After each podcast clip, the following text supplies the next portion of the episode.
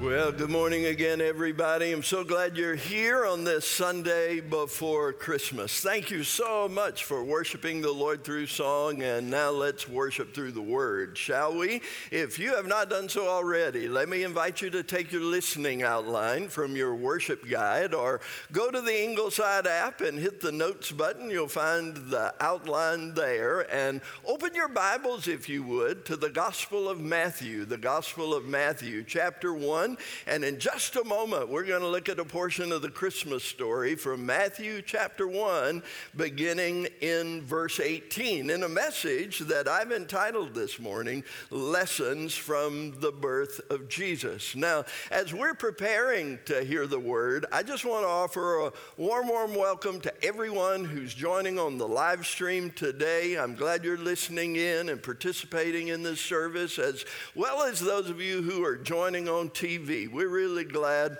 that you're a part of this service today as well.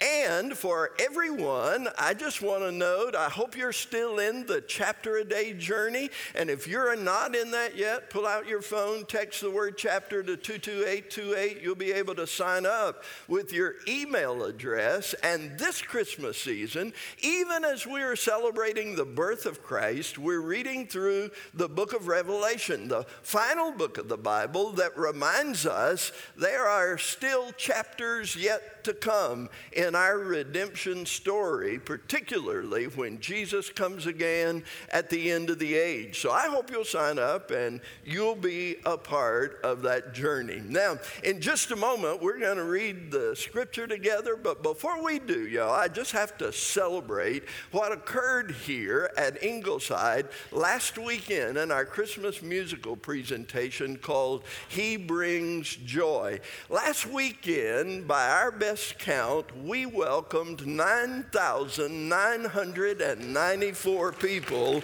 to Ingleside. Isn't that a great thing?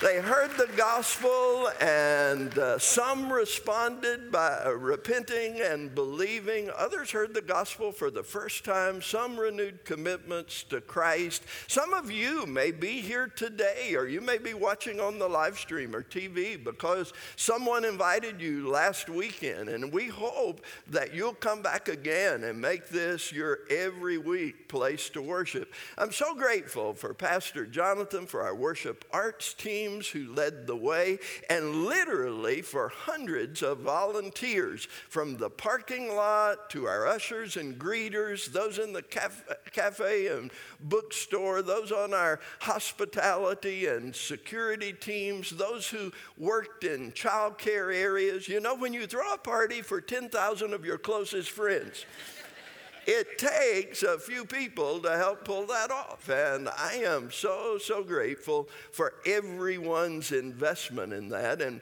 we'll only see the fruit of that investment in eternity, I'm convinced. I know the Lord was pleased. Well, Let's turn our attention now uh, to a portion of God's Word in Matthew chapter 1 that narrates to us something about the birth of Christ. You're going to see uh, the scripture on your outline, it'll also be on the screen. I'm going to read the even numbered verses, the lighter print, and then I want you to join me in reading the odd numbered verses, the highlighted print. We will all read together. So, uh, on this Sunday before Christmas, let's read God's Word together. Here's what the Bible says it says, Now the birth of Jesus Christ took place in this way. When his mother Mary had been betrothed to Joseph, before they came together, she was found to be with child from the Holy Spirit. Join me now. And her husband Joseph, being a just man and unwilling to put her to shame, resolved to divorce her quietly. But as he considered these things, behold, an angel of the Lord appeared to him in a dream, saying, Joseph, son of David, do not fear to take Mary as your wife, for that which is conceived in her is from the Holy Spirit. She will bear a son, and you shall call his name Jesus, for he will save his people from their sins. All this took place to fulfill what the Lord had spoken by the prophet. Behold, the virgin shall conceive and bear a son, and they shall call his name Emmanuel, which means God with us. When Joseph woke from sleep, he did as the angel of the Lord commanded him. He took his wife, but knew her not until she had given birth to a son, and he called his name Jesus. And may the Lord add his blessing to our reading and hearing of his word. You know, if you've been a part of church for a while, this is a very uh, familiar passage. If you're new to church or new back to church or new to the Bible, this may be a new passage to you, regardless of whether it's familiar or whether it's new. As I read this passage this week, several lessons just jumped off the page at me. I want you to see a handful or more of sort of the secondary but important lessons. And then before we're done, I want you to see with me the main lesson, I think, that God would have us take from this portion of His Word. So, do you have a pen in hand? I want you to write it in. The first big lesson that I see in this passage, it's number one, page two of your outline. It is a lesson about marriage, a lesson about marriage that I see in this passage. Now, some of you would say, well, Pastor Tim, where do you see that? Well, look in that very first verse, verse 18. It says, Now the birth of Jesus Christ took place in this way. And after that introductory statement, what's the very next thing that's talked about? It's, it's marriage. It says, when his mother Mary had been betrothed to Joseph before they came together, she was found to be with child from the Holy Spirit. So, in other words, the Bible says Mary and Joseph were betrothed. They were on the way to marriage, but they weren't married yet. Now, if you're not familiar with that word betrothed, it is somewhat equivalent to our word engaged. In other words, Mary and Joseph were pledged to one another, they were committed to one another, but they had not yet become married. They weren't living together as husband and wife. In fact, in the ancient world around this time, the, the marriage protocol was a formal, legally binding engagement called betrothal. In fact, in the Old Testament book of Deuteronomy, it treats a betrothed woman and the man that she's to marry as if they are already legally husband and wife.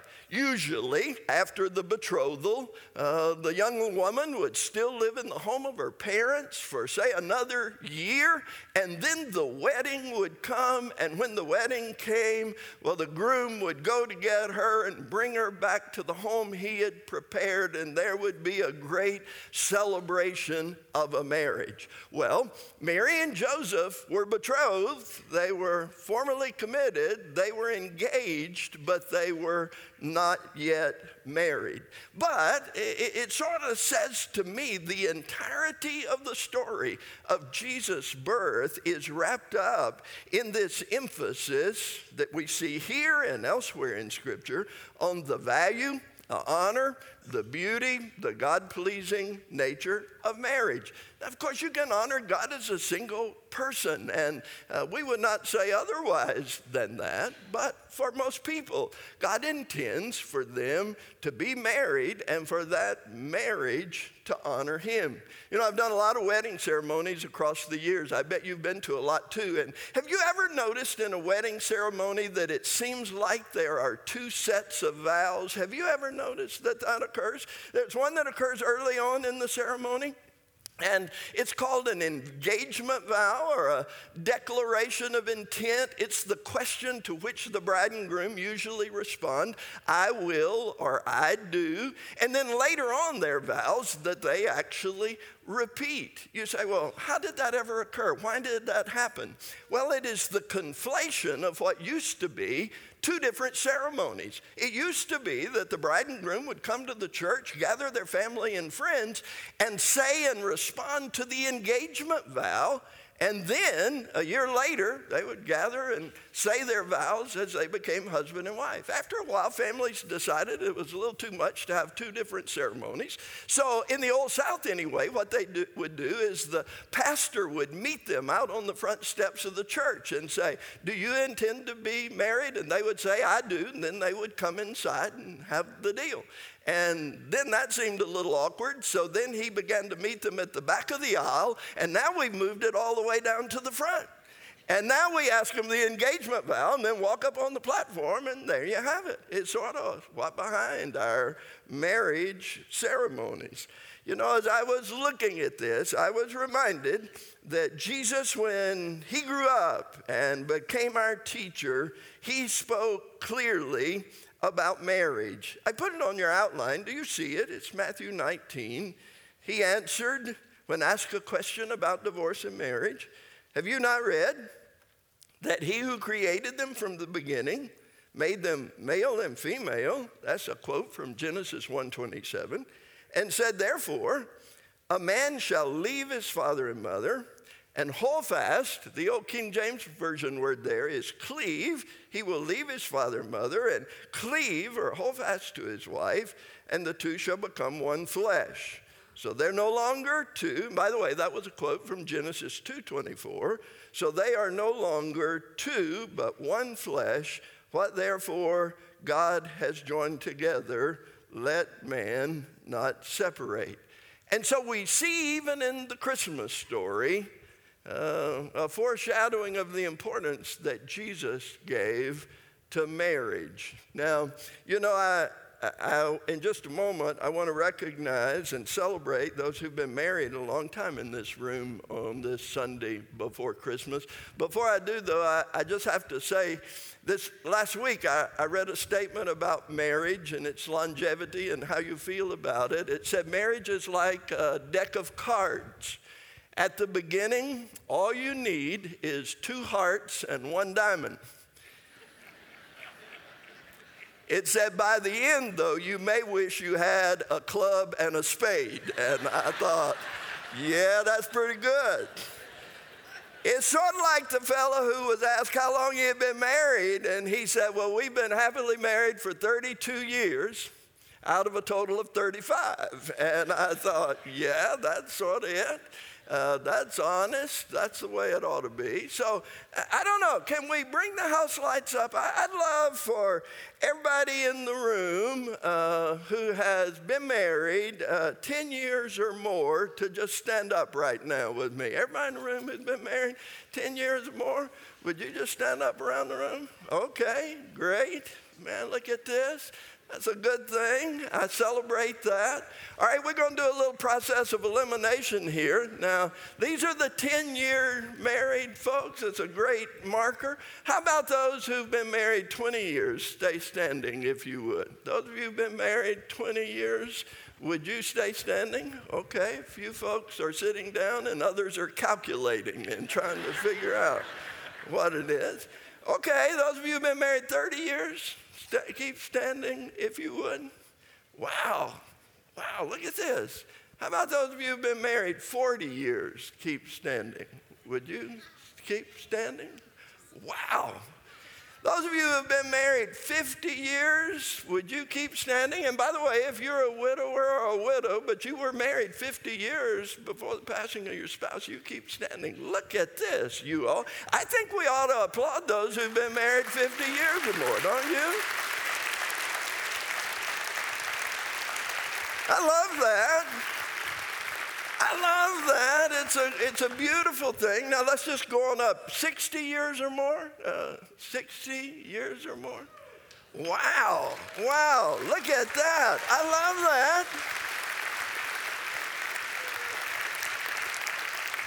I, th- uh, well, as well go up 70 years or more. I eliminated them all right there. Yeah. We don't get married as young as they did back in biblical days. So there you go. All right.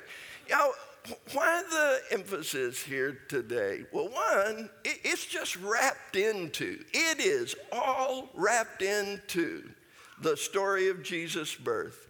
God's plan is for a man and a woman to get married, to have children, to build a home for the glory of God, and that's the kind of home He sent His Son to.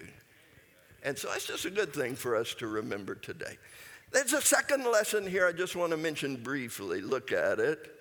It's a lesson about sexual holiness. A lesson about sexual holiness.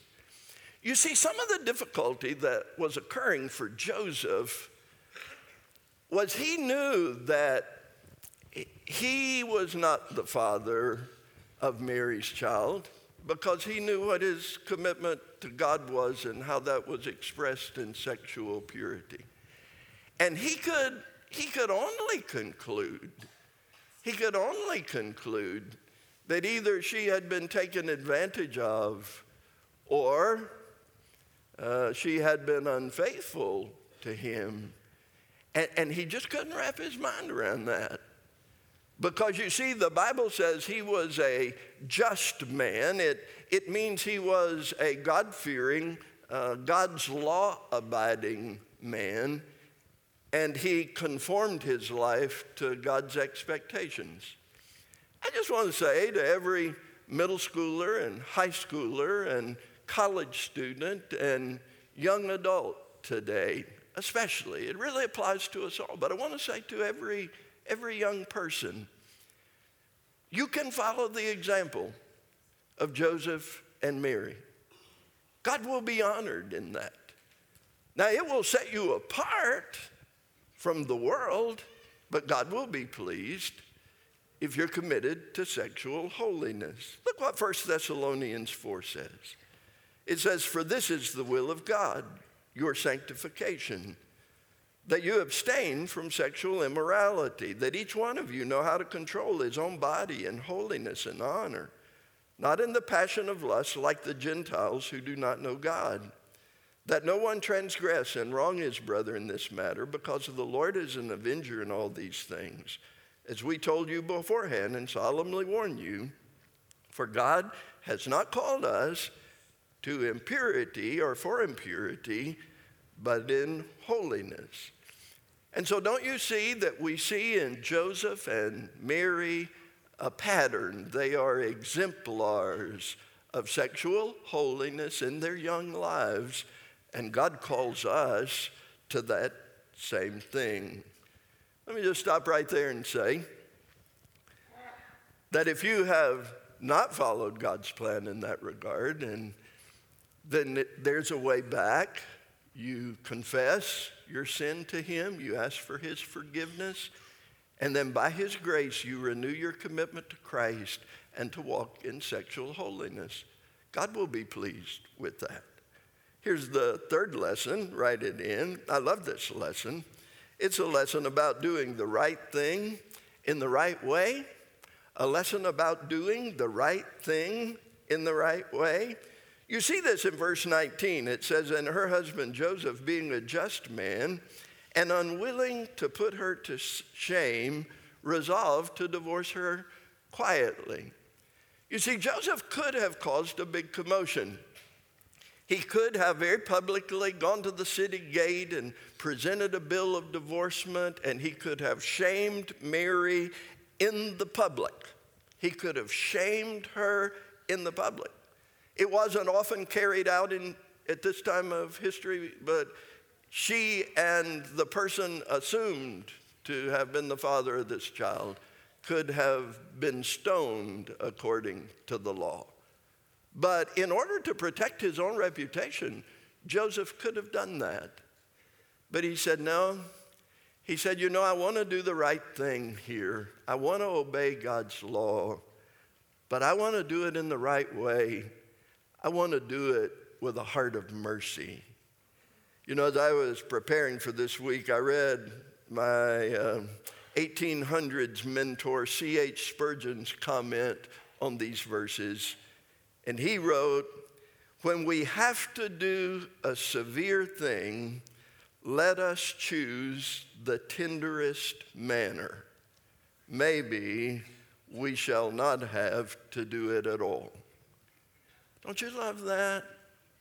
Sometimes we have to do hard things, but when we do, let's do it with tenderness. Let's do it with mercy. Let's do it with confidentiality. Let's do it in a way that still allows for a path of redemption and forgiveness and a way forward. Well, you know the story.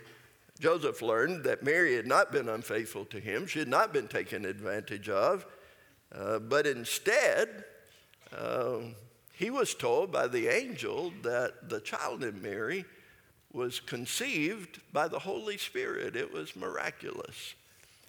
And God said to Joseph, Don't be afraid to take her home as your wife. So here's lesson number four it is a lesson about listening. It's a lesson about listening for God's guidance. I love this about Joseph. He's a man of character, he's a man of principle, he's committed to doing the thing that honors and pleases God. He wants to do it in a tender and merciful way. But I really love this about him that he lived in such a relationship with God that when God sent an angel in a dream to say, Joseph, I want to change your path. I want to change your direction. I want you to take Mary home. Joseph was listening and he was willing for God to guide him. How about you? Can I ask you that question today, this Christmas? Do you have a heart that can still be guided by the Lord? Can you still change your mind? from what you have previously thought or said was the right thing to a new way if God guides you? You see, one of the ways we give evidences that we are following Christ is that we walk in the Spirit. We are led by the Spirit. We follow the prompting of God's Spirit.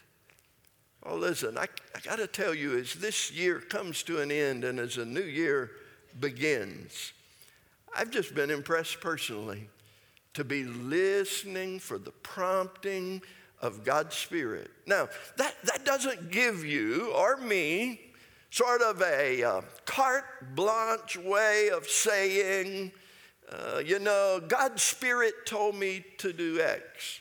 Well, if what God, we say God's Spirit told us to do is contrary to His Word or contrary to wisdom or contrary to good counsel, well, man, we ought to slow down. But what I'm saying is we ought to be willing to listen for God's guidance. Here's lesson number five. Write it in if you would. In this passage, we also see a reference to Isaiah's prophecy Behold, the virgin shall conceive and bear a son, and they shall call his name Emmanuel. And so, write it in number five. This is a lesson about God's faithfulness to his promises. God's faithfulness to his promises. You know, as Beverly and I walk up on this Christmas, it's sort of tender for us because we look over the last year and her daddy passed away on uh, Christmas Day and her mom in June. And so, and there have been some senses in which it's been a hard year. But you know what? God has been faithful to his promises to us. His grace has been sufficient. His spirit has comforted us and guided us, and our church family has loved us. And a year down the road, still at a tender time, we want to say the God whom we serve and worship is always faithful to his promises. He's always faithful to his promises. There's a sixth lesson here. Write it in. It's a lesson about obedience. At the end of this story, it says, When Joseph woke from sleep, he did as the angel of the Lord commanded him, and he took his wife. He took Mary to be his wife. Now, they had no relations sexually until after Jesus was born. But I, I just love it that when the Lord told Joseph what to do, he said, Okay, I'll do that. You see, obedience, obedience is the distinguishing factor of a faithful follower of Christ. We not only hear the word, but we obey the word. Have you ever thought about what this obedience cost Joseph? What do you suspect that people around Nazareth said about Mary and him when she was found to be pregnant and he took her to be his wife. I suspect it cost Joseph his reputation. They said, Yeah, right. And yet, having heard the Lord, Joseph was willing to lay down his reputation, to lay down the normal direction, to lay down how he thought it would be in order to obey the Lord. I love that lesson. And here's the main lesson. Write it in, number seven. The main lesson today is to teach us who Jesus is, who Jesus is, and what he came to do. This passage teaches us, do you see it on your outline? That Jesus' conception was miraculous, born of a virgin. You know, I'm so glad we repeated the quartet song this morning. Didn't y'all love that? That little baby was born of a virgin. Listen, that's just been running through my mind over and over again. And I know the Lord is pleased with that because those who faithfully follow Christ and believe the Bible still confess that he was born of a virgin. You see, the Apostles' Creed says it. It says, I believe in God the Father Almighty, creator of heaven and earth, and I believe in Jesus Christ, his only Son, our Lord, who was conceived by the Holy Spirit and born of the Virgin Mary. You know, some deny the virgin birth, but it is on just the basis of a presupposition that miracles cannot occur. But if there is a God who can speak into being the universe at the word of his command, I think he has no problem in bringing a child into this world virgin born. Do you? I think he has no problem. Jesus' conception was miraculous, born of a virgin. What does that mean? Look at the second bullet. Jesus was fully human and fully God. He was Emmanuel, God with us. And so this passage is teaching us who Jesus is. Born of a virgin, miraculously conceived, fully human, fully God. Why is that important? Fully human, he could be our representative. Fully God, he could be our Savior. And so the third bullet, write it in, this passage came to, uh, uh, is to teach us that Jesus came to save us from our sins. In fact, the angel said, She will bear a son. You'll call his name Jesus, for he will save his people from their sins. That name Jesus, it's a Greek form of the Old Testament name Joshua, which means Yahweh saves, God saves. And when we worship in the name of Jesus, we're confessing He's our Savior and Lord. So now look right up here as we finish up this morning. I hope there's been some encouragement and some challenge in these seven lessons from the Christmas story. And I have a question for you as we wrap up, and that is Are you trusting and following Jesus this Christmas. You know, I love, uh, I love our worship on these Sundays around the holidays because it's school break and families are traveling and some are in town and out of town. We can all get together in one service. I love that. I also love it because this week, next week, and the week after, we'll have guests and relatives and friends in town, and sometimes they come to church with us. Sometimes it's a great time just to invite somebody we love. Say, hey, come go with us. It's going to be one great service today. And I wonder if you're here today and you've heard this story again, and God has spoken to you, and He's calling you by His Spirit. I wonder if this wouldn't be the day, sitting right where you are, when you say yes. Yes, Lord, I'll follow you. I'm really sorry for my sins. Sorry for my waywardness. Would you please forgive me? I believe not only did you send Jesus to be born of a virgin, but to die on the cross and pay the penalty for my sin. And so I put my trust in him. I receive him. I'm going to lead us in a prayer, and when I pray, I hope you'll make that commitment or renew that commitment to Christ. Let's pray together now. Father, thank you so much for allowing us to listen and learn and stand in awe of what you did when you sent your son, virgin born, into the earth to be our Savior.